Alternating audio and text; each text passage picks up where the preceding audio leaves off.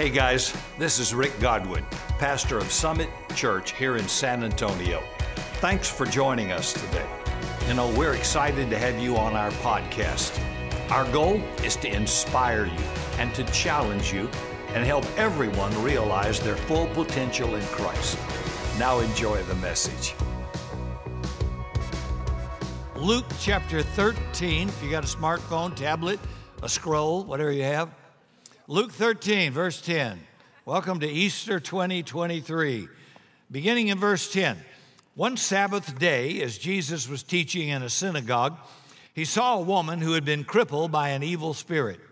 She had been bent double for 18 years and was unable to stand up straight. When Jesus saw her, he called her over and said, Dear woman, you are healed of your sickness. Then he touched her, and instantly she could stand straight. How she praised God. But the leader in charge of the synagogue was indignant that Jesus had healed her on the Sabbath day. Of course, he hadn't healed anybody on any day, but he was upset. So the leader of the synagogue says there are six days of the week for working. He says, Come on those days to be healed, but not on the Sabbath. In other words, if you have a wreck on 281 and you're injured, you'll just have to suffer till the Sabbath and then you can go to the emergency room. Folks, only religion does this. I mean, the mafia couldn't do worse than what religious people and leaders have done to the simple pitch of Christianity. I mean, it just almost makes me angry. But here's Jesus. He says, you hypocrites, trying to be politically correct, you hypocrites, each of you works on the Sabbath day.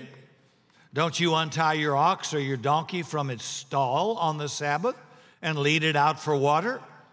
Well, this dear woman, a daughter of Abraham, has been held in bondage by Satan for 18 years. Isn't it right that she be released even on the Sabbath? Well, this shamed his enemies but all the people rejoiced at the wonderful things he did.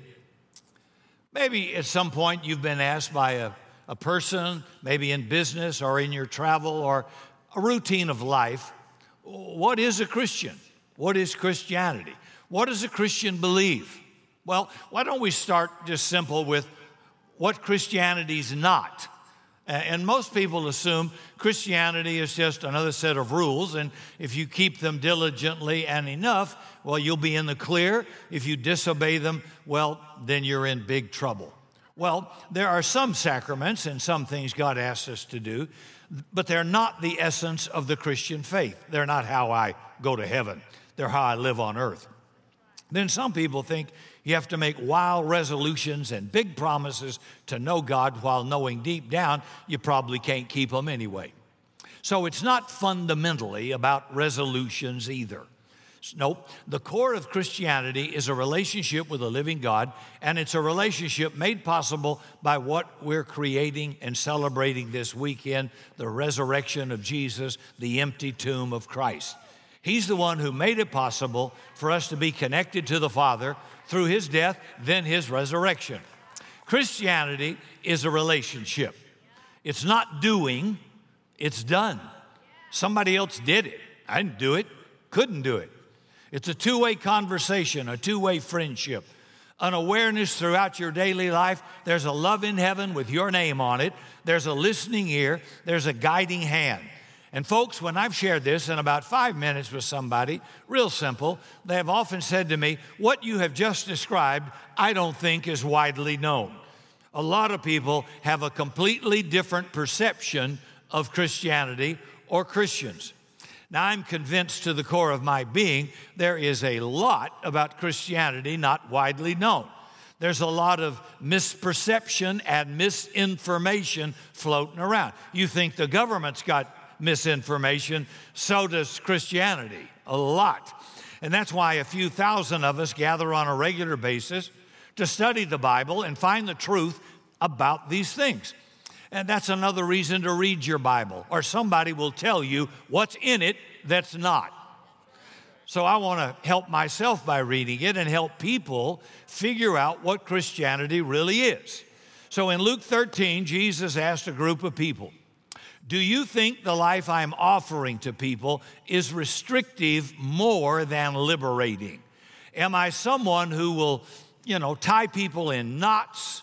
Is the kind of life I'm offering the kind that puts people in straight jackets and suffocates the life out of them until they can't breathe? Or he said, Do you think the life I offer has more to do with inner liberation and setting people free? Now, let me tell you why Jesus got into the conversation.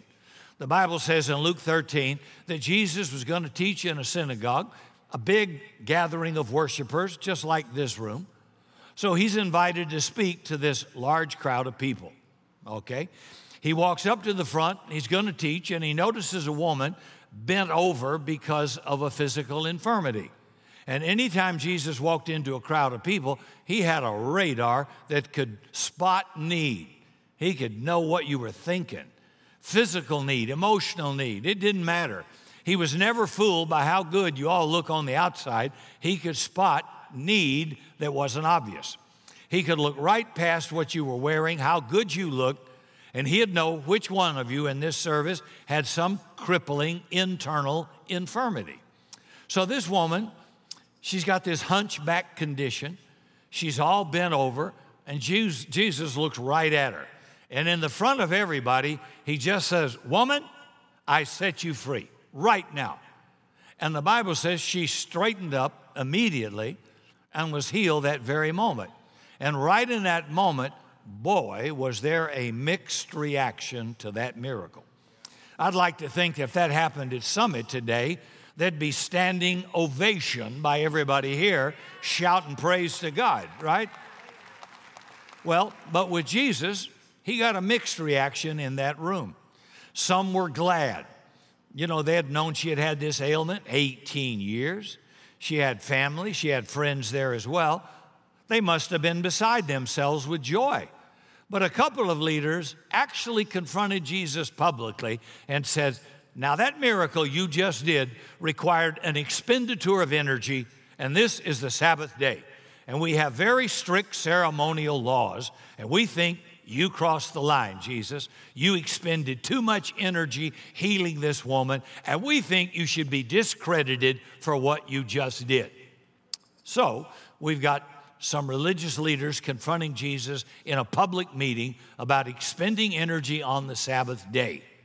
So, Jesus got to address this guy in front of everybody, and he does it very creatively. He says, You hypocrites. Well, he says, you and everyone here owns animals. You've all got them back home oxen, donkeys, sheep, etc. And you tie them up so they don't wander away. Yeah. And sometimes in the middle of the day, you walk by where your animals are tied up and you see they're in desperate need of water in the heat. And guess what you do when that happens? Jesus says, You do the only right thing to do, the only compassionate thing to do. You untie the animal and you let them walk over to the water trough. You set them free to drink. And Jesus says, What you people do compassionately for an animal, even on the Sabbath day, well, I just set human beings free. It's the fundamental thing I do. I set them free from their internal infirmities like guilt and shame and resentment and anxiety and greed and lust and addiction and fear. And one of the main things I do is just go from person to person and untie ropes of bondage and set people free. So, a powerful metaphor and a powerful teaching right there in the synagogue that probably wasn't planned in the message. When I was a lot younger, like high school, I thought the message of Christianity, that the only one I knew, was way too restrictive. I felt like there were a lot more shout nots than thou shalt. All my friends were out leading unrestricted lives, and I'm stuck in church listening to some guy I'm not interested in talk like some of you are doing now. Man, I wish we had the kind of music we have now man, we were singing 400 year old songs, and I thought it was dated, you know, kind of like a few people's hairstyles, but it's dated. Okay. That, that, that what we had just put people to sleep. See, all the people I knew who were outside the Christian faith were out partying, having a ball, and I'm going to a boring church. It took me a long time to mature in my thinking and understand yeah, there's a price associated with unrestricted living. Very often, unrestricted living leads to enslavement that winds up tying people in bondage. A lot of my friends, particularly in college, ended up addicted to narcotics and alcohol and substance abuse. Terrible, terrible conditions. It was so bad they couldn't party anymore. Their health was so bad. It cost a couple of my friends their life. Now, one of my friends got hooked on greed, and this is Columbia, South Carolina.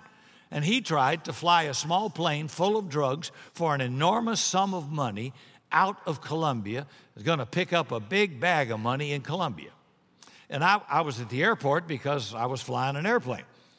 Well, I watched him get arrested by the FBI getting into the plane and then sent to federal prison. The whole deal, which he didn't know, was a setup or a sting by the FBI. And it cost him years in prison. Unrestricted living can lead to a lot of bondages, wrecked relationships, marriages broken up.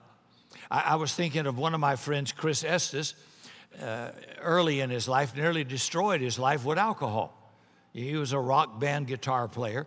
Now he leads uh, AA all over San Antonio in the 12 step recovery program. And he's, I've been able to refer many people to my pal who's been able to help them immensely. And Jesus said, Whom the Son sets free will be free indeed. I will free you from the stuff that normally enslaves people. So let me ask you again do you think Jesus of Nazareth and his way of life offered bondage or freedom? And, and what a power you need to untie internal knots that people carry. If you could do it, you already would do it. I talked to a person I don't know very well who is seething with resentment because of some wrong done to them earlier in life. I wanted to say, dude, get over it. You know, let Jesus help you learn how to forgive. Forgiveness is not reckoning okay what somebody did, it's setting you free. Eh, it's not about the other person who wrongs you, it's about you staying free.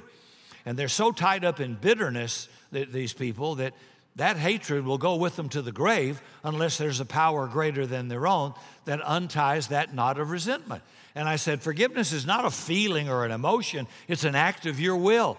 And I tried to get them to do just that to get out of this bondage. I mean, the person they hate isn't suffering at all, they are. So God wants you to learn to do this for your own welfare and, and benefit the power of forgiveness. Well, I mentioned Chris a second ago, a former alcoholic who's now a sober teacher for, I don't know, two decades and mentor to people all over this city, some in governmental high places struggling with addictions. Now, what other than the power of God can set someone free from that? And that's what the power that Christ offers will do. He who the Son sets free will be free indeed. Well, Chris walked into this church 33 years ago, gave his life to Jesus, and the rest is history. He was invited by a friend here. May I challenge you? Invite your friend. They're going to like it. Change a life. It doesn't suck, it rocks. Come on. Get them here. Just one friend, and you don't know what can happen. See, the rules associated with Christianity, if you think about them carefully, are fundamentally to keep you and me from hurting ourselves, to keep you and me from harming each other, and to keep us from squandering our one and only life. So, those rules don't get you to heaven, they assure you a great life on earth. Jesus gets me to heaven by his work alone through his shed blood. But the rules God gives us on marriage, on money, on health, on relationships are not about going to heaven. They're about getting a little bit of heaven on this broken earth. God says, I want to bless you. I want to help you. I want you to do well. I want you to have joy and I want you to have a great life. So there's a few things you ought to do to enhance the probability you'll have a good life on earth before heaven. But it doesn't get you to heaven. So I was talking to two friends over lunch, and we each said, now as we're older people, that we felt a greater level of freedom now in later life than we did when we were young. And we credited that to the power of Jesus setting us free from so much junk and delusions that we had when we were much younger. So, this kind of thing is available to you and everybody. It's not widely known that Christ is more about setting people free than tying people up. It's not widely known anyway, but it's true. And He'd like to untie some knots in your life. Now, in Luke 13, there's an interesting additional metaphor it's a mustard seed. Mustard seeds were commonly referred to in Jesus' day. It was actually a part of the vocabulary they used because it represented something extremely small that, if planted and watered, would turn into something very large. Uh, I think we have a picture on the screen of a penny and a mustard seed. Wow. So, although incredibly small, so tiny, it can turn into a flourishing, wonderful, sizable plant, a tree. You don't know what is capable when God touches your life. You have no idea, and you think it just takes a whole lot of mustard seed. That ain't much. Everybody's got that much, right? So here's what Jesus is teaching in Luke 13. He said, Some of you have given up thinking you could ever have a flourishing, flowering, vital, growing spiritual life. Some of you think you don't even have the seed required for it to ever become something like that in your life.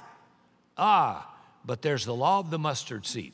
And the law of the mustard seed is that anybody with just that muy poquito, just that little bit of willingness, just that little bit of faith or desire, who will plant themselves and get watered by the Holy Spirit, that man or woman will inevitably, can't stop it, grow into a spiritual way, a flourishing plant or tree that can do something great someday. Just starts with a grain of mustard seed. So, the reason Jesus taught about the mustard seed so often was because it's just hard for a lot of people to believe about themselves something good could actually come out of them. Some people actually believe that because they used up so much time in the 70s and 80s in the, uh, the drug culture, the free sex, whatever it was, they're numbered by God among permanently spiritually challenged people. Nothing could be further from the truth. In fact, sometimes He does more with you than with others, really, because you're kind of grateful and you know you owe it all to what Jesus did. And they think they don't even have a mustard seed. They think there's not even one of those little seeds to work in their life. And their hope of ever being more than they are spiritually in their mind is non existent. Now, I meet people all the time who think they don't have enough in them so that God can work with them or through them. And you know, we just wrapped up uh, almost one more to go, but a series on uh, heroes who were ordinary people God used to do extraordinary things. So there's hope for everybody. See, we ought to be merchants of good news. I didn't walk in here to be beat up and killed and feel bad and go home guilty. I want good news. And that's what Jesus said I came to give you good news. That's why all the bad people liked him and all the religious people didn't like him. And if Jesus showed up in San Antonio in the average church, he'd split. He'd set people free, and it wouldn't be the way they thought he should behave. That's a fact. No, that is a fact. So, maybe there was a time earlier in these people's lives where they had a little bit of hope that they could have some kind of a spiritual life. Maybe they went to catechism, maybe they went to Sunday school, who knows. But there was a point in their life when they thought maybe, maybe something good could happen inside of them with a relationship to God. Then some of them went off to business school. Things got demanding in the marketplace. They started pumping out work and pumping out work. Maybe they had a family with duties and responsibilities, a mortgage to pay, student loans to pay back. And they start to believe that they can't know God or ever get close to Him or be touched and changed by Him. But that is absolutely a lie. That is not true. The law of the mustard seed is that you only have to have that much. That much. That much willingness, that much faith to develop spiritually. And you can. And like anybody else, you can develop into a tree, flourishing, large, vital, growing in your inner man. But the law of the mustard seed does have a couple of simple requirements associated with it. A mustard seed to become a tree has got to first put the seed in the ground. It's got to be planted. It's got to be in the right environment. It's got to be. I can't plant coffee trees in San Antonio. You can't even get grass to grow here in the summer, let alone coffee. What's wrong? The wrong environment. It's not suitable for that. Or I couldn't grow them up b- bananas in Alaska because it, environment is not suitable. What environment have you planted yourself in? See, Psalms 92, verse 13 and 14, I just have memorized it, so I just say it off, off the cuff. Those who are planted in the Lord's house shall flourish in the courts of our God. Even in old age, they will still produce fruit. They will remain vital and green. I love that, especially as an older person. I love that. I don't feel decrepit. I don't feel as decay has set in. I don't feel that. I don't drool. I'm, I'm fruitful. I'm vital. I'm planted. I was planted after I met Jesus. I was in business, but I was planted. And you know what? Those little, that little seed in me just kept growing, kept growing, kept growing. I never had an idea then where I'd end up in life, and you don't either. You know what He can do with you. It's not too late, it's not too early. Get planted and get watered. Now, you and I are no different than that seed. You got to plant yourself in a spiritually enriched environment a church, a Bible study, a prayer group, a small group where people of faith get together and nurture each other. And if you're planted in poo, you're going to stink. You're going to bear the fruit of what you're planted in. So some of you don't go to church that, that regularly, and when that season of Christmas or Easter rolls around, you, you go. You know, I'm doing my annual thing. You, you have no illusions of being a grand flowering tree. No, you're like a small shrub and you're thinking, I'll probably always be like this. That's just the way it is. And if that's the way you are, it's only because of the choice you're making. Because the law of the mustard seed is if you get planted in a spiritual environment, and if you open yourself up to the watering work of God, if every day when you wake up you just say, God, this day I want to do life with you, not in opposition to you or apart from you. This day, I want to be aware of your promptings on my inner man. This day, I want you to guide me. This day, I'll read a little portion of your word. You know, I'll water and nourish my soul. Just a little bit over coffee in the morning of a new day. And the law of the mustard seed says if you'll do that, it's inevitable. You'll grow. You won't be an exception to that rule. You'll grow spiritually. You'll get vital. You'll bear fruit. It's amazing what junk will fall away little by little. But if you don't, then you just might as well throw the seed on the, on the pavement. It isn't, it isn't going to produce anything. So that's what Jesus was emphasizing when he taught the mustard seed. He said, You do your part, I'll do the rest. You plant yourself, get yourself watered, I'll do the growing, I'll do the rest. So why don't you take that challenge, this mustard seed challenge? Let me challenge you plant yourself in an enriched spiritual environment this weekend. And this weekend, let me challenge you to go to a local church somewhere near you if you're not from around here. I want you to test the law of the mustard seed. You're going to get into a good environment.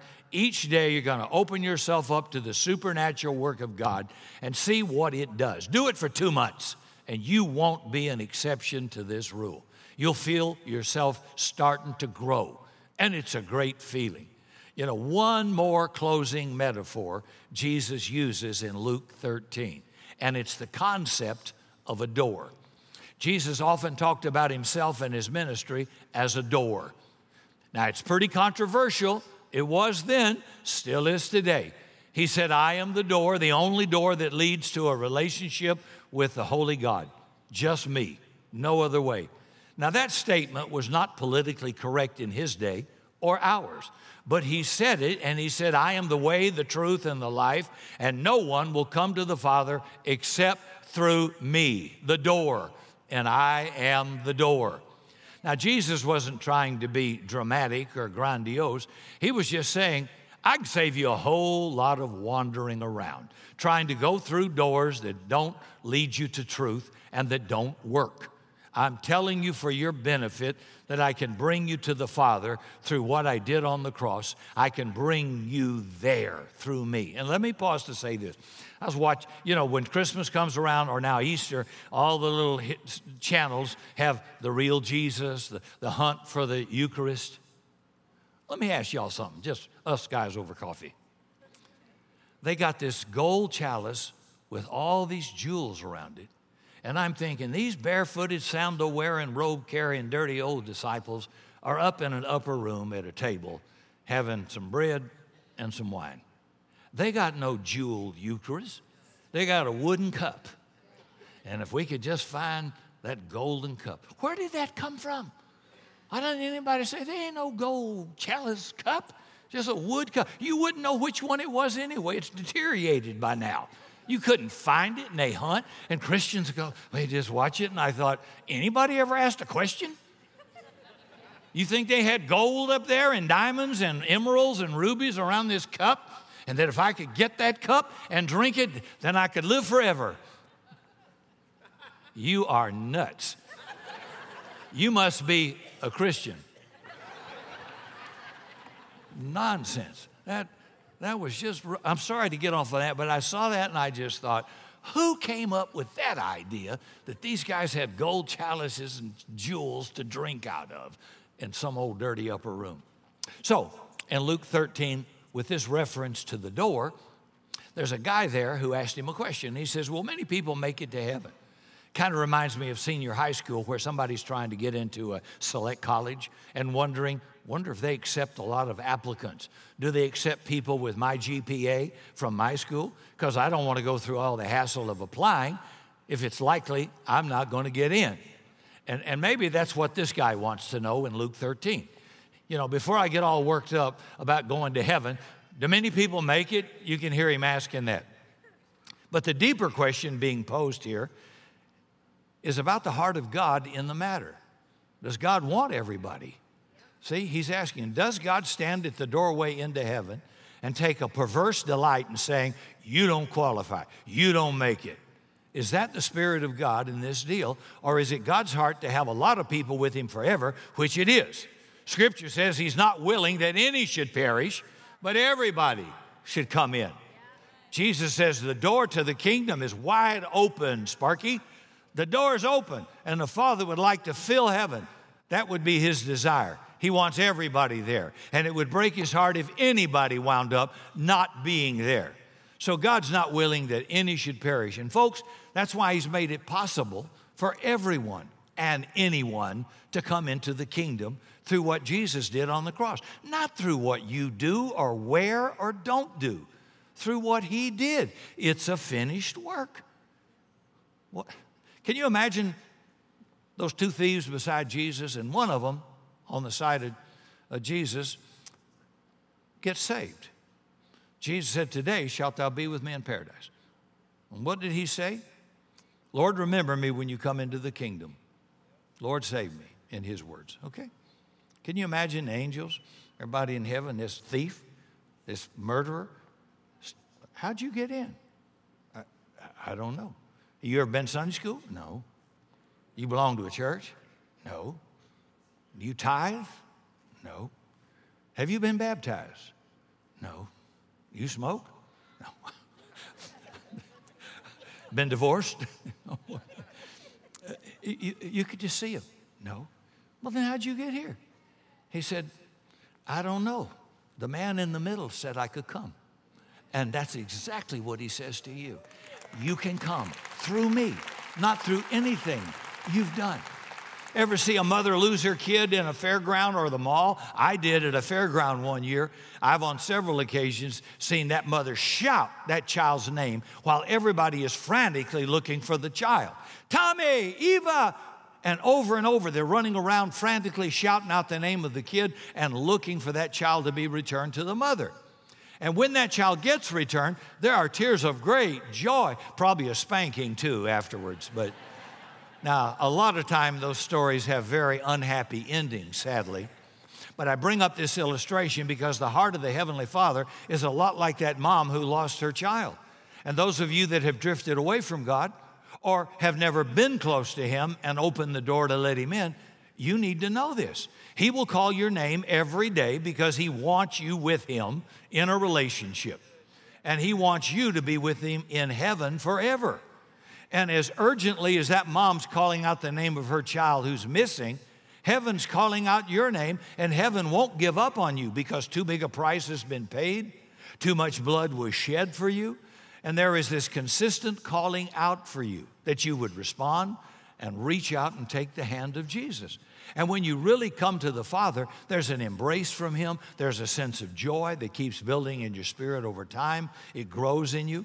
So the message of Easter is not widely known, but you know enough of it now.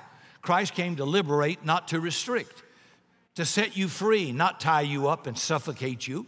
He put enough of a seed of faith in you that if you allow yourself to be nourished by the watering work of God just a little bit, you can become a person who flourishes spiritually and can become a great tree. And the door is open, and that door is open now, even to anybody and everybody like you and me. So the message of Easter is filled with joy and hope, the promise of a new life, new beginnings, internal freedom, and all of that. You know, there was a tremendous price paid so that people like us could wind up in heaven forever. And that was the cost borne by a heart full of love. Christianity, more than anything else, is a love driven faith. It's this mysterious, outrageous, indescribable love that God has for the likes of us. And the door is wide open. Now, to close, the purpose of a door is to leave one environment to go through the door into another environment. Okay? If I, hey, if I want to go to Summit Church, all I got to do is go through the door. Hello, right? Well, the purpose of sending Jesus was to make him the door, and that's what the resurrection did, folks. We don't serve a dead Christ. We don't serve a Christ still hanging on a cross. He rose from the grave and he's alive today. He's the door. And the devil can't stop anybody from walking through that door. Now, he will try. He will tell, no, no, no, Gladys, don't go. You don't know what's on the other side. Well, let me tell you what's on the other side salvation, healing, deliverance, joy, peace, and forgiveness. Which means you can walk out of the room of death into the room of life, out of the room of sickness into the room of health out of the room of rejection into the room of acceptance, out of the room of condemnation into the room of pardon, out of the room of oppression into the room of joy. Jesus says, Behold, I stand at the door of your heart and knock. If any man will open that door, I'll come in. Open the door of your heart.